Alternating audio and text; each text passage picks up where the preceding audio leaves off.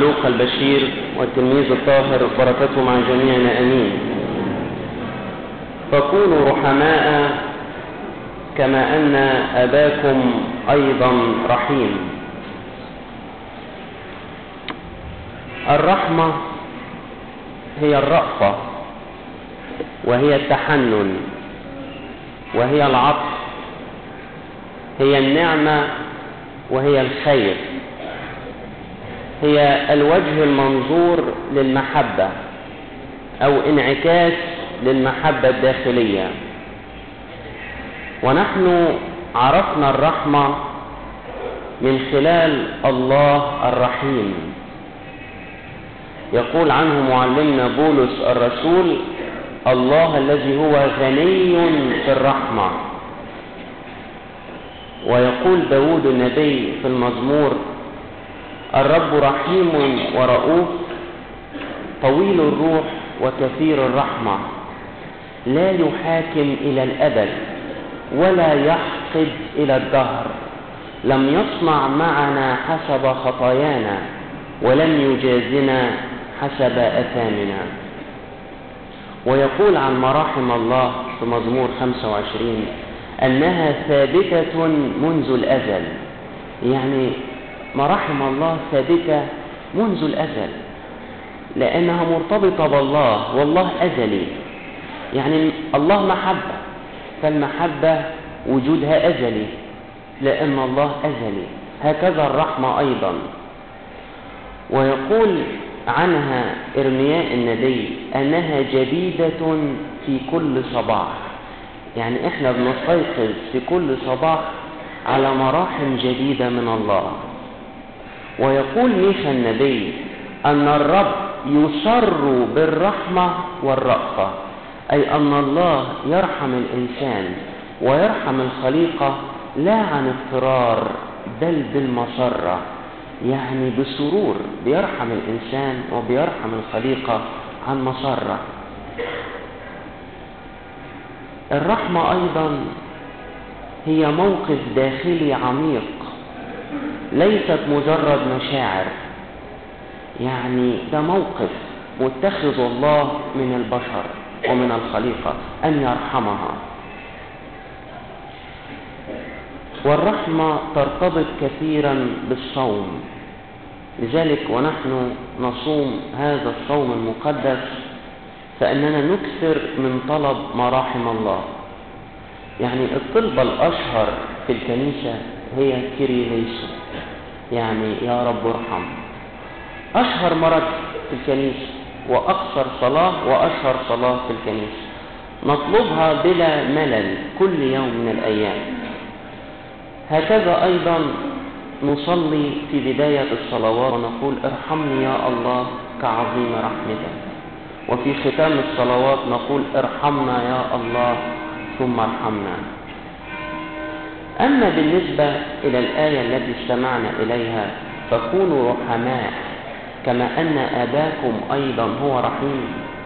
هي مأخوذة من العظة على الجبل ونستمع إليها في صلاة مساء الأحد الأول من الصوم الكبير. يعني أول حد في الصوم الكبير في المساء بتقرأ هذه الآية. إعلان واضح على ارتباط الصوم بالرحمة. وهذه الآية تحمل لنا إعلانا رائعا ووصية هامة. إعلانا رائعا ووصية هامة. الإعلان الرائع والمفرح أن أبانا رحيم. فكونوا رحماء كما أن أباكم أيضا رحيم. أبانا رحيم. الله أبونا رحيم.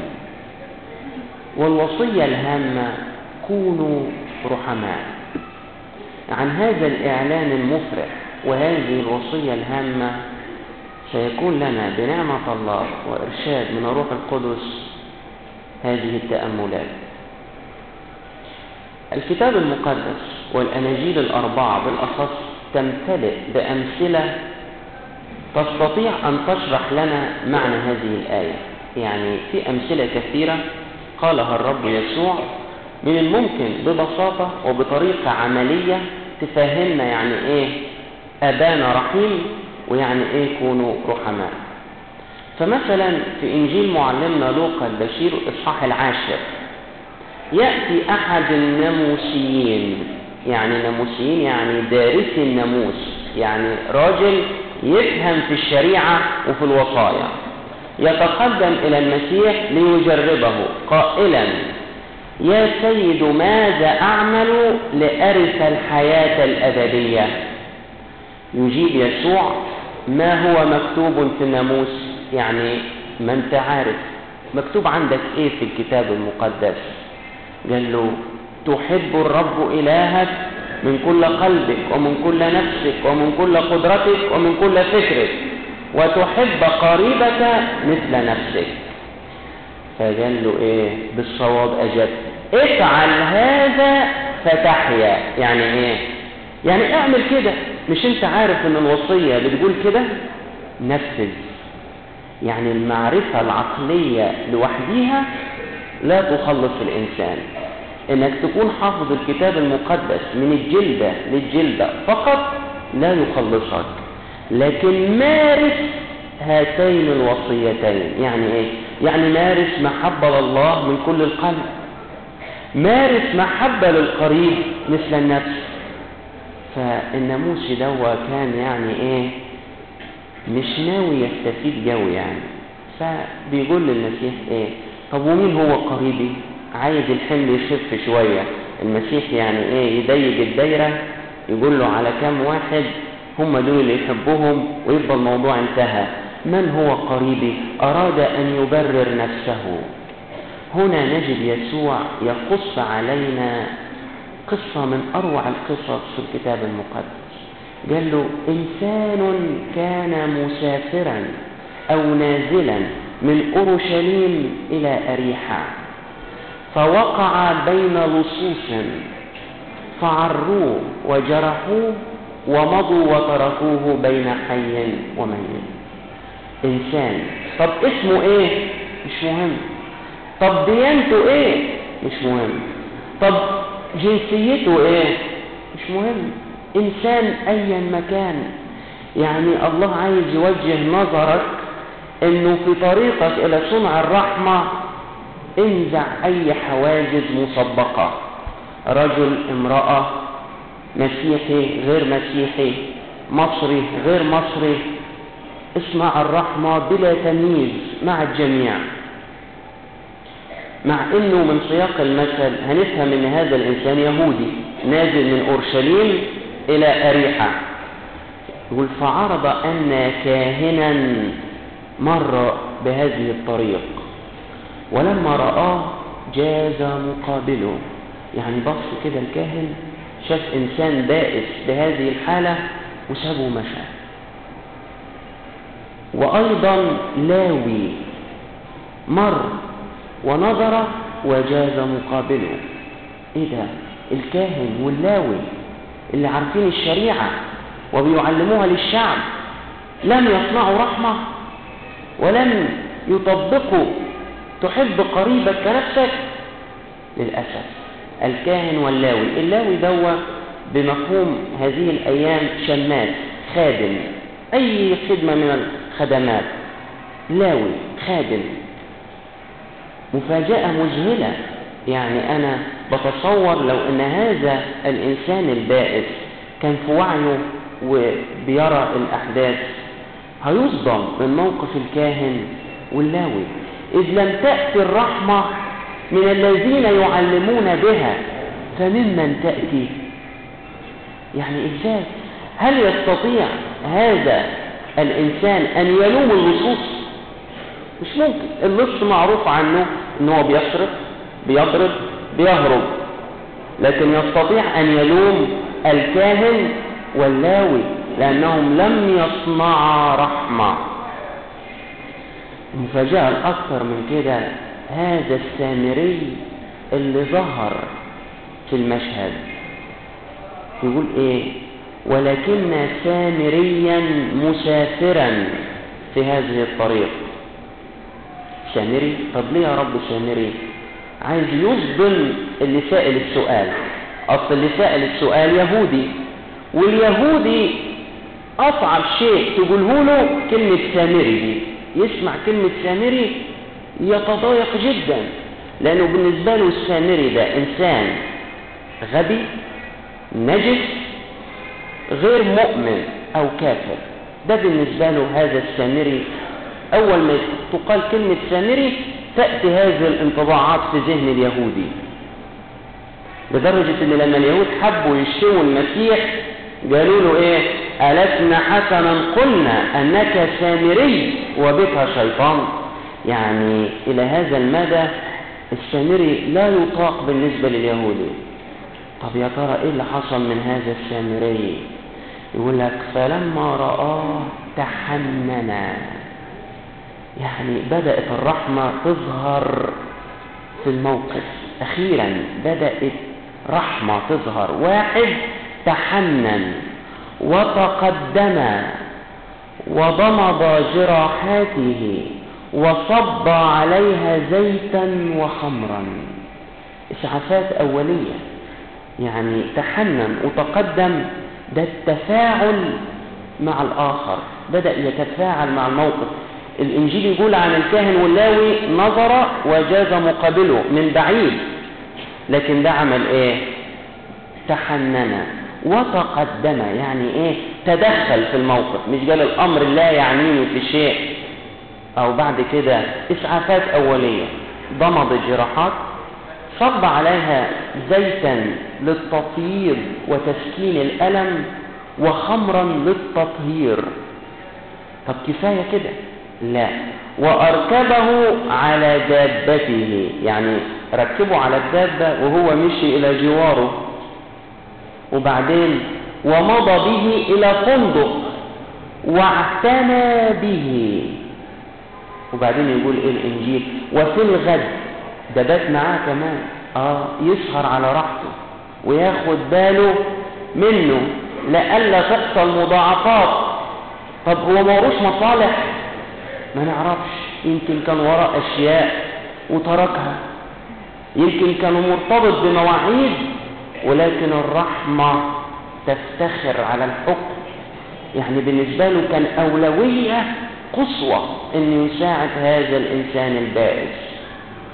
وفي الغد أخرج دينارين يعني كمان إيه طلع فلوس من جيبه وأعطاهم لصاحب الفندق وقال له اعتني به.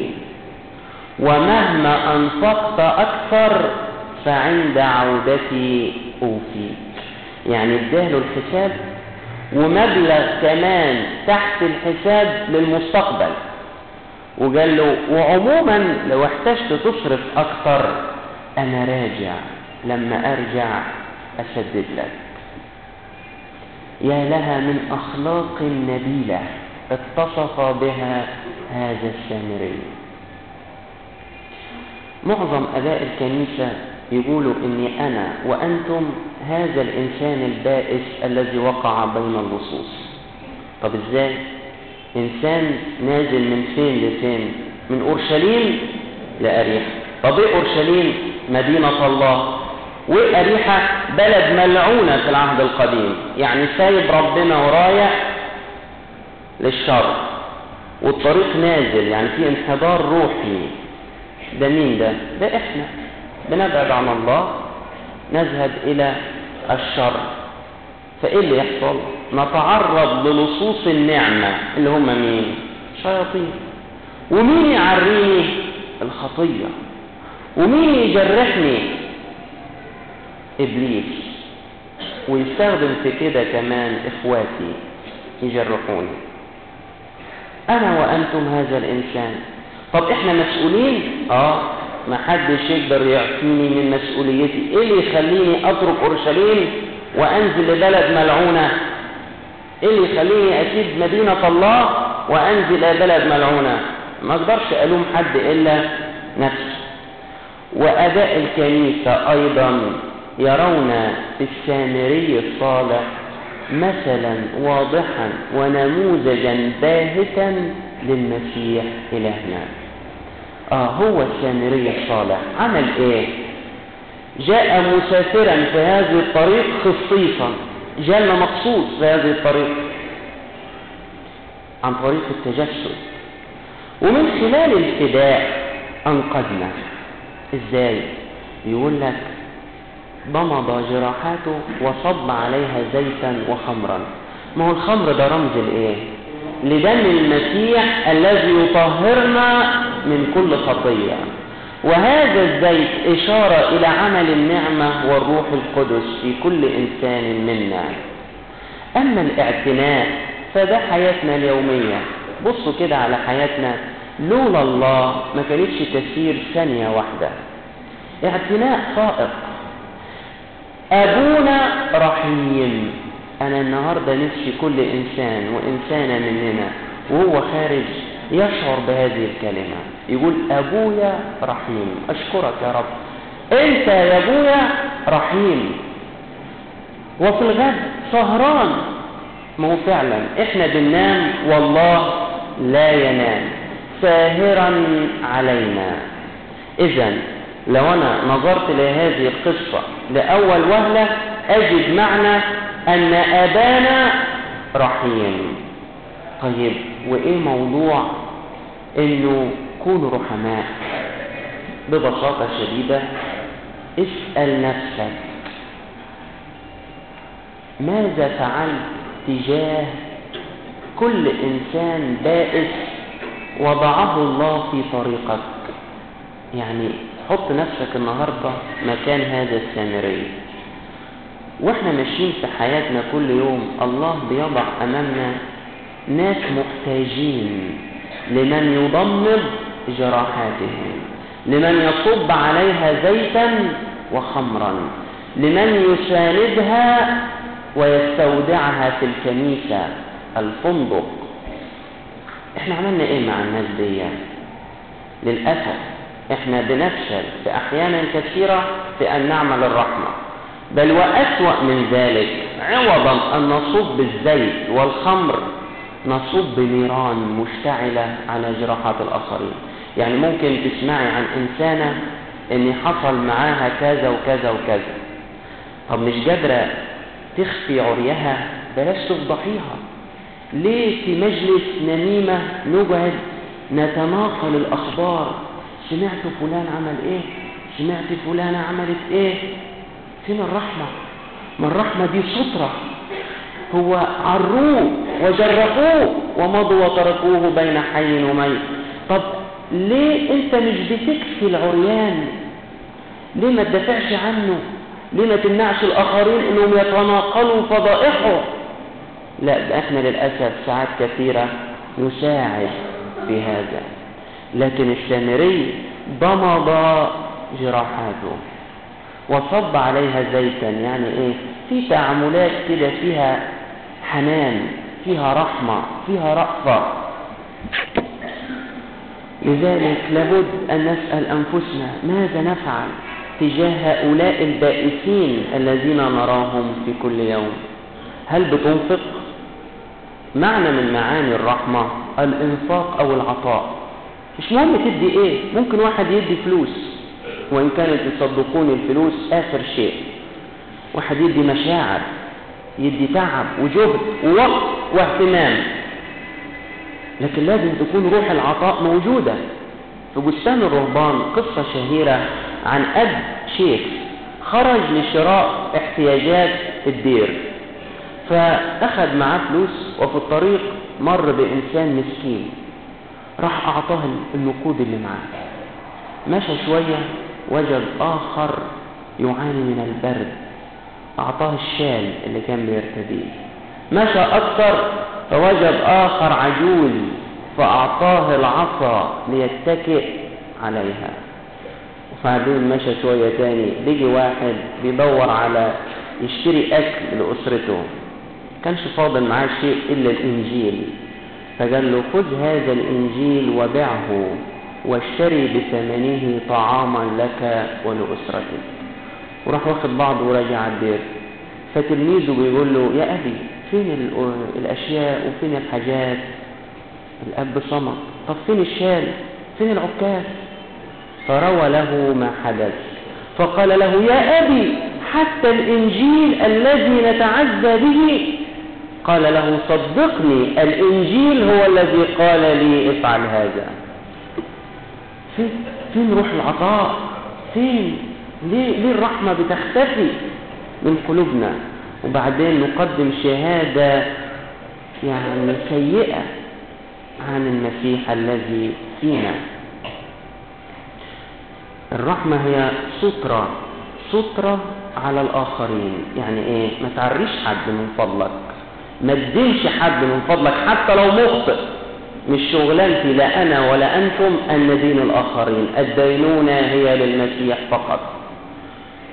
ليه القديس أنبأ مقار نال تطويب من السماء؟ طوباك يا مقريوس الروحاني لأنك تشبهت بخالقك. تستر العيوب مثله. إنت سمع هذا الصوت لما جو مجموعة من الرهبان يقولوا له يا أبانا الراهب الفلاني سرت رديئة. والآن لو أتيت معنا ستجد المرأة عنده في القلاية. لا لا لا تصدقوا هذا الكلام عن أخوكم. وقاعد يدافع عنه وراح وسابهم من بعيد. من فضلكم انتظروني عشان يستر هذا الراهب. وقاعد إيه يقرع على الباب ويقول له أنا مقريوس عشان يلحق يخفي المرأة. ولما أخفاها تحت الماجور دخل انبا مقار وجلس على الماجور فاستدعى الرهبان يا جماعة مفيش حد. فقعدوا يفتشوا وإيه وأحرجوا إن هم إيه يقيموا انبا مقار فمضوا وقال له إيه احكم يا أخي على نفسك قبل أن يحكم عليك. وبعدين يقول لنا إيه البستان ثم ودعه وانصرف. إيه الرحمة دي؟ كمان بتسلم عليه وتودعه وانت ماشي. ولما في هذه اللحظة سمع هذا التطويل طوباك يا مقريوس لأنك تشبهت بخالقك تستر العيوب مثله. إذا الرحمة هي سترة للآخرين. هي أيضا الإنفاق وروح العطاء بأي شكل من الأشكال. مثلا آخر وقصة أخرى. تشرح لنا. كونوا رحماء كما أن أباكم أيضا رحيم. في إنجيل معلمنا متى؟ إصحاح 18 روى يسوع هذا المثل وقال إنسان قدم للمحاسبة. هيحاسب عند مين؟ أصل هو عبد. وقدم لسيده الملك وقت المحاسبة. فوجد مدينا بمبلغ يفوق التصور. كام 100 جنيه 200 ألف 100 ألف عشرة آلاف وزنة. وزنة إيه؟ وزنة ذهب. عشرة آلاف وزنة.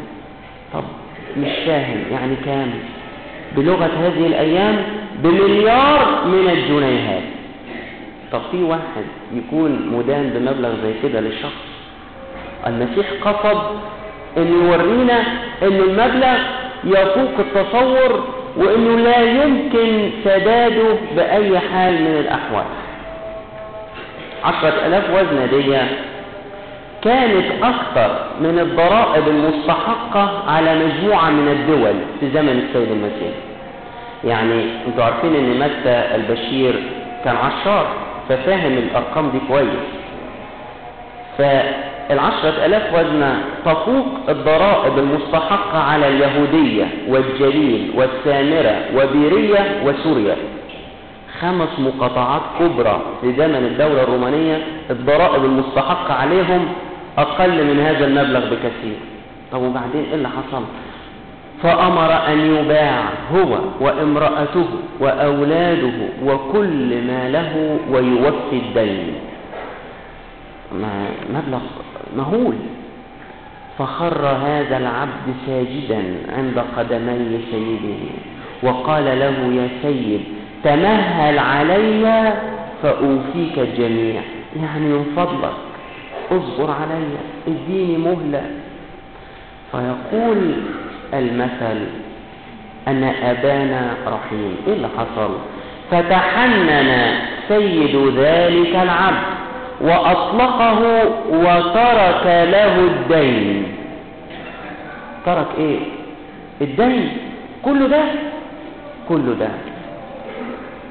مليار من الجنيهات؟ آه. وأطلق خلاص انت حر.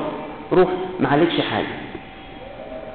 يا له من موقف تسوده الرحمة. أنا وأنتم هذا العبد. بل أكثر من هذا إن حال هذا العبد أهون من حالنا عشر تلاف مرة. لأن ديونه هو ذهب وفضة. لكن إحنا مدينين بدم ابن الله. الذي في ثمنه يفوق السماوات في كل مجدها.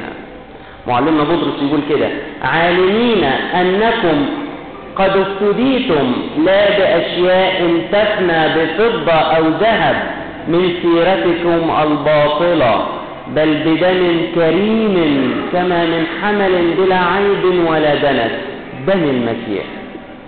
يعني الدين بتاعي وبتاعكم يفوق العشر تلاف وزنة بما لا يقارن. وبعدين الله تركه لينا مش ببلاش لأن المسيح سدد هذا الدين. يقول لنا الكتاب كنيسة الله التي اقتناها بدمه. يعني إحنا مش ببلاش إحنا اشترينا بدم ابن الله.